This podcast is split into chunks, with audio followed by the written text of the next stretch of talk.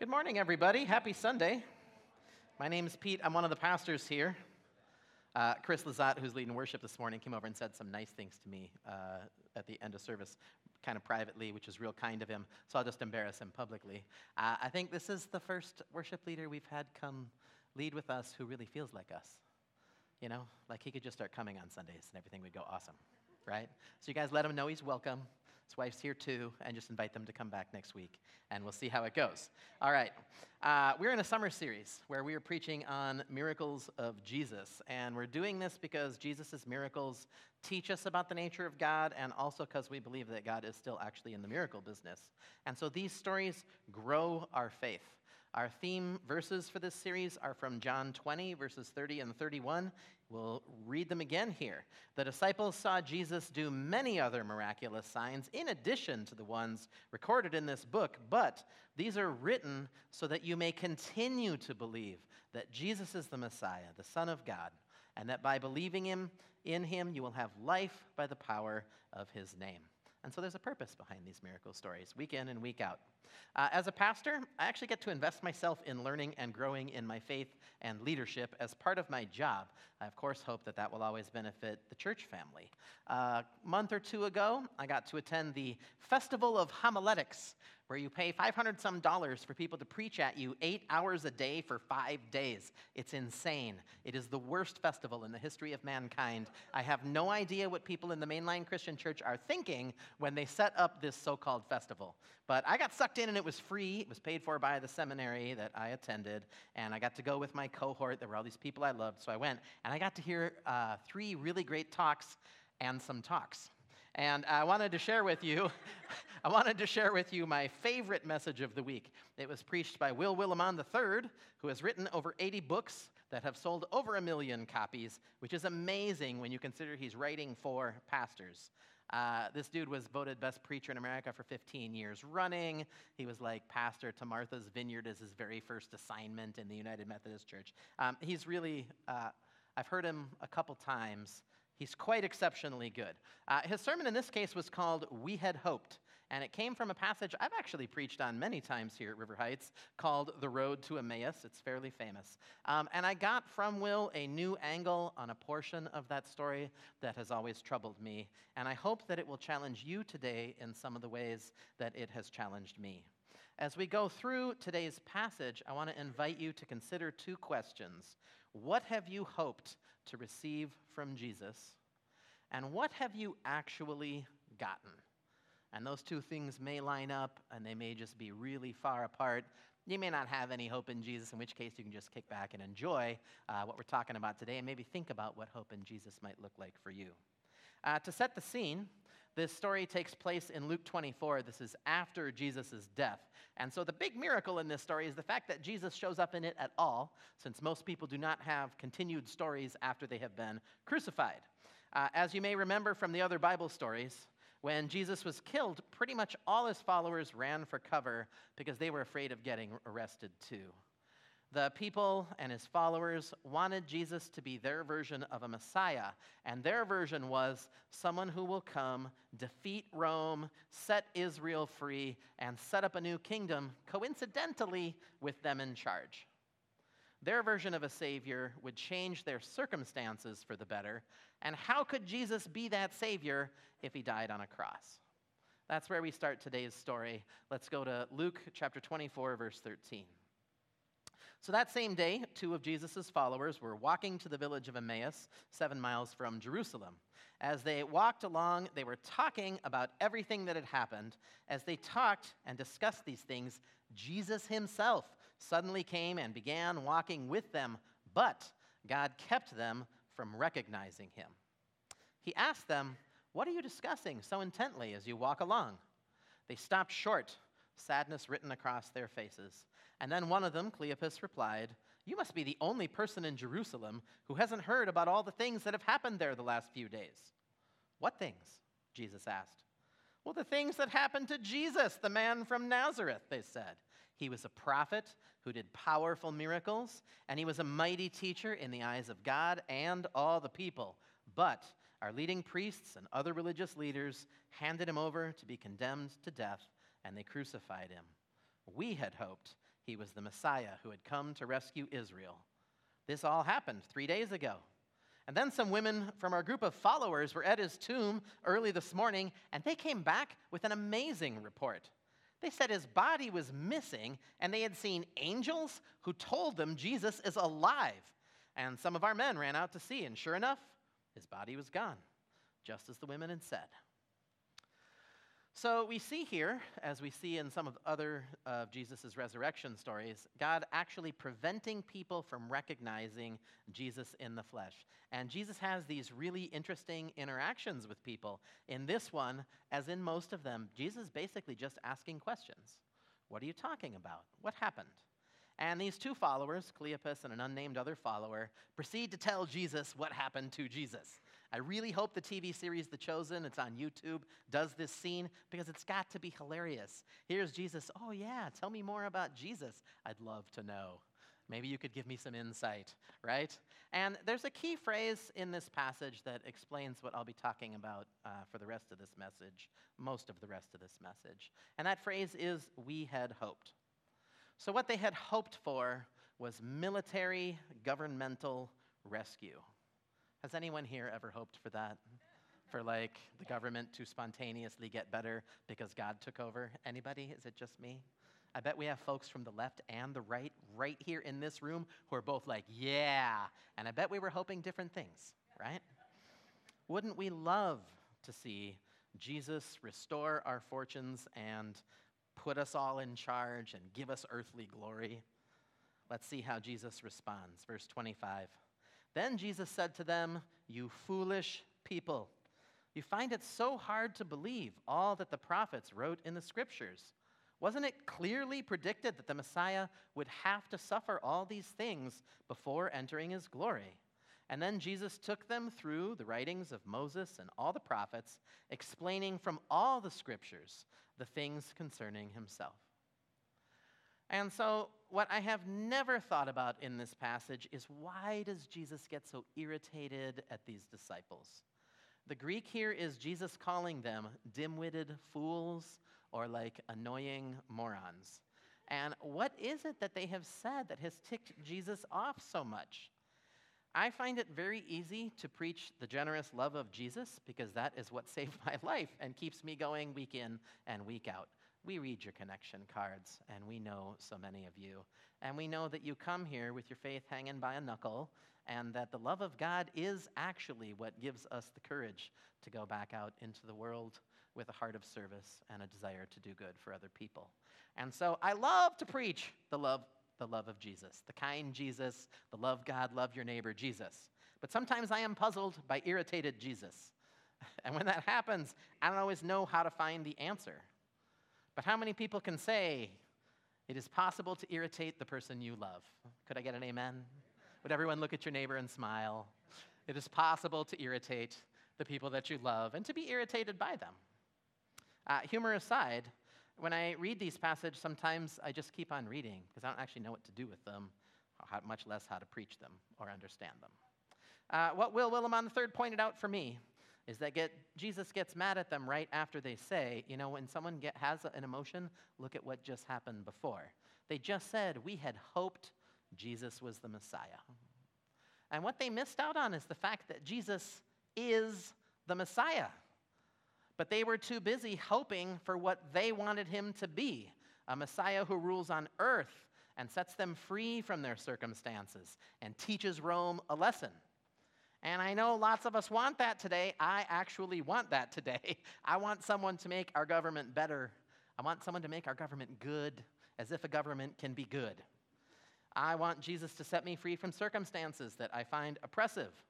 Although every time that God has set me free from oppressive circumstances, new ones have come down the pike, as if that is something of the nature of life in this world. I think we often want Jesus on our terms. We want a God who works the way we want, who affirms that God is the God we want. But in the end, when that's what we're after, the God we want is really just ourselves. And that is not who God is. God is the one who serves others, who empties God's self, the sacrificially loving creator who came not to be served, but to serve. And then God makes the same call on our lives. Instead of a God who fixes all our needs, we have a God who calls us to enter into the world's need with God's love and presence and power. And God does come on the journey with us, just like He's on the journey with the followers in this story, whether we recognize Him or not. Jesus walks alongside us and asks us question, questions and opens our minds and hearts and bodies to God's presence and love. Have you been so blinded by what you want Jesus or God to do that you have missed Jesus right there with you in the moment? In this story, God is actively preventing them from recognizing Jesus, but I think I have prevented myself from recognizing Jesus plenty all on my own. I have been so focused on God doing what I want that I miss God's presence and encouragement and love, which are so often there. I have been spiritually blind at times, and I imagine that that's true for all of us. So, what have you been focused on to the point where you've lost sight of what's really important? I want to pray for God to open our eyes this morning. Uh, God, thank you for being on this journey with us. Thank you, Jesus, for leaving heaven and coming to us uh, 2,000 some years ago and again today. We pray that you would give us clear sight, that you would help us to see your presence and answer your questions and be with you. We pray that you would uh, take our hopes and show us real hope. Show us an ultimate hope, God. Amen. All right, what Jesus does uh, after asking these questions and coming along these disciples and listening to them is so significant. It's his first contact with them after the resurrection. He could do anything under the sun. What does he do? He shows them how the Bible points to him. He walks them through how the Savior isn't a military liberator or a revolutionary zealot. He shows them what Isaiah and the other prophets wrote that the coming Christ would actually be a servant who suffered. I want to go through some of the passages that talk about Jesus in this way from the book of Isaiah, where the Messiah is most often called the servant of the Lord. In Isaiah 42, we find language that's the opposite of what the disciples had hoped. It says about the servant of the Lord that he will not shout or cry out or raise his voice in the streets. A bruised reed he will not break, and a smoldering wick he will not snuff out. And so we see that the coming Savior is gentle and has special favor for those who are hurting. If you're here today and you feel like your fire is just about gone and all that's left is a little bit of smoke rising from the ash, you are exactly who Jesus comes for. If you feel bruised and broken and like you'll never grow again, you are exactly who Jesus comes for. We're glad that you're here. In Isaiah 49 6, the prophet says, It is too small a thing for you to be my servant to restore the tribes of Jacob and bring back those of Israel I have kept. I will also make you a light for the Gentiles, that my salvation may reach the ends of the earth. And so, what these disciples were hoping was a rescuer of their people. And what God says in the scriptures is that God is actually coming to rescue all people. Could I get a thank goodness or an amen? How about an amen? Amen. Because we're part of the all people. Jesus came to bring light to the whole world, every tongue, every tribe, every nation. Love the line in the song that we were singing. You look at me and everyone else as the same. God comes to bring hope to every people of the world the Spanish speaking ones in Lavinia down the way, the English speaking ones here, and if you speak another language, you too, right? Jesus came to make us, God's people, into a light for the world that illuminates and displays God's goodness and God's glory. Isaiah 53 5 says this about Jesus He was pierced for our transgressions, He was crushed for our iniquities. The punishment that brought us peace was on him, and by his wounds we're healed. And I think this is really central to understanding the Jesus that we follow and serve. Christ responds to our sins and failings by taking the consequences for us. And this opens Christianity to the criticism that that's not fair. That it's not fair that you can do wrong and it can be wiped away. Someone should suffer for that wrong. And you know what I say to that criticism? Yes, it is totally not fair. Thank God. When I think about all the consequences I've earned for all the wrongs I've done through the entirety of my life, it is amazing to think that Jesus would come and step in front of that on my behalf. And of course, the purpose isn't so that we can just run around being awful people and do terrible things because we have Jesus as our, like, Teflon guard and the consequences don't stick to us. The purpose is that we would be uh, genuinely moved by gratitude to give our lives in response back to God, and then transformed on the inside and on how we act on the outside, that we would become more like Jesus Christ that we would take other people's consequences, that we would bear burdens for other people, that we would spend ourselves on behalf and on service to others. Uh, gosh, I'm somewhere on this page here. Christ seeks our healing and our wholeness. God invites us into the eternal dance of Father, Son, and Holy Spirit. But like these disciples on the road, we're often blinded. We're often seeking a Jesus who gives us some other miracle than the miracle of his presence and of his teachings and the miracles that do break through into a broken world. Uh, fortunately, God does not leave his followers blind. Let's get back to our story in verse 28. By this time, they were nearing Emmaus and the end of their journey. Jesus acted as if he were going on, but they begged him, Stay the night with us, since it's getting late. And so he went home with them. As they sat down to eat, he took the bread and blessed it, and then he broke it and gave it to them. Suddenly, their eyes were opened and they recognized him, and at that moment, he disappeared. That story is crazy. The disciples didn't know this was Jesus, but he's explaining the Bible to them so well, they don't want him to leave them. Plus, this is hospitality culture. They beg him to stay, and he does. And so he enters their home and he breaks bread with them, a clear reference to communion. For sure, that's what the author intends us to hear here. And then their blindness is removed, and they see him go poof, and he disappears. There's a lot of miracles in this one story. We've got a miracle of resurrection. We have a miracle of clouded minds and eyes opened. We have a miracle of disappearance. I think uh, personally, this is a really rich story. I think there's a lot to be gained from rereading this story on your own this week. It's Luke 24. You can guess where the tips are going to go with this this week, right? And then I encourage you to just wonder about what happens here. I wonder some things. Is the miracle here that they didn't recognize Jesus or that they did?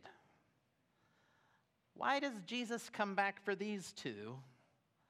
And is Jesus going to come back for his other followers too?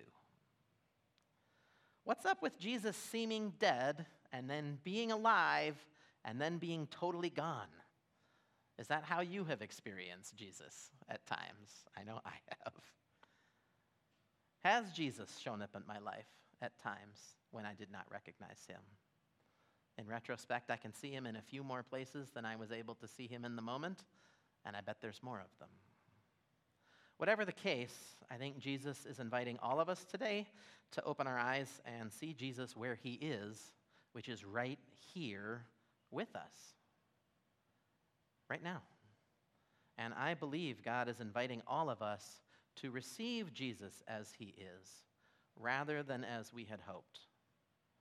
I believe that as we take communion today and worship, God is going to be continuing to open our eyes to the resurrected Jesus who serves and loves all people, rather than the God of our idolatrous hopes who rescues just us and our tribe.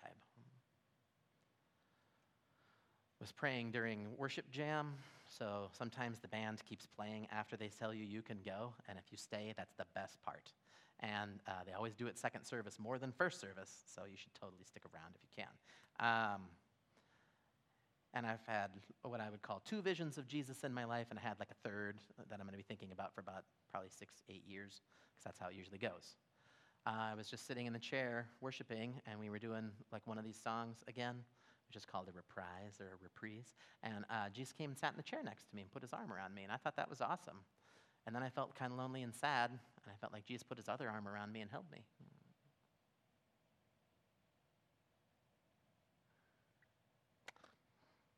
That is totally enough Jesus for today, for me.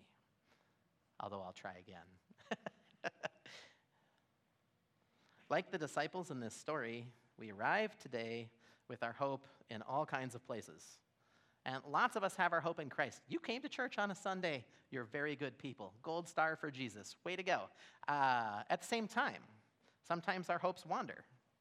Sometimes our hopes wander into political salvation or tribal victory or the Jesus who changes our circumstances the way we want them changed.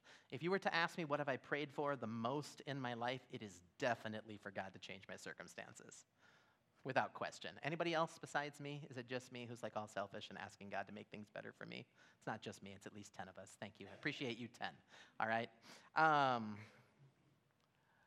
I haven't had a ton of luck with asking Jesus to change my circumstances, to be honest. What we see in today's story is a call to a different hope. We see Jesus explaining how the Bible points in a way that we would never expect on our own they point to hope in a resurrected servant Lord. And so today, whether for the first time or for the thousandth, I think today is a great day to put your hope in the living and present Jesus.